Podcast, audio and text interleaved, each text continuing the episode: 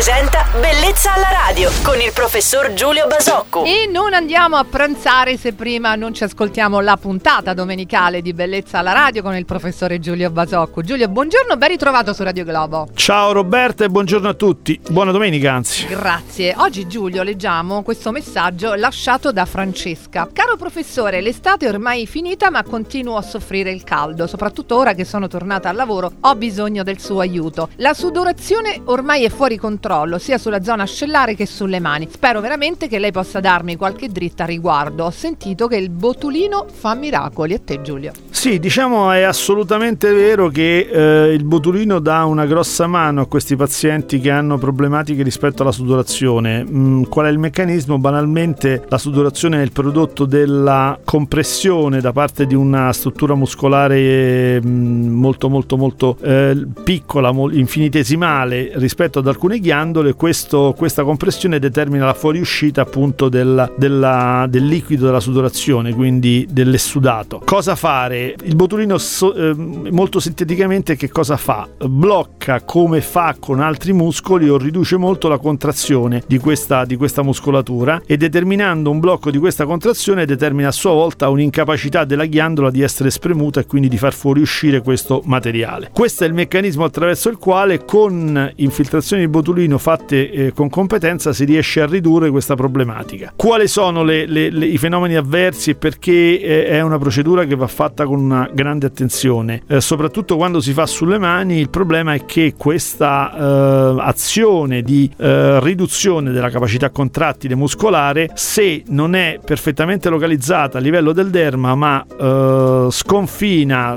e arriva a muscoli che determinano il movimento della mano, possono essere limitati appunto alcuni movimenti della mano con un disagio che dura per qualche mese. Quindi sì, è un'ottima soluzione, ma un'ottima soluzione soprattutto per la zona ascellare, eh, abbastanza buona per i piedi, da, da fare con grande attenzione nella zona palmare, quindi delle mani. E chi l'avrebbe mai detto? Fantastico tutto ciò. Ringraziamo Francesca per averci iscritto e ringraziamo anche il nostro chirurgo estetico Giulio Basocco che tornerà domani mattina qui su Radio Globo. E felice domenica a te Giulio, ciao! Grazie Roberta e buona domenica a tutti.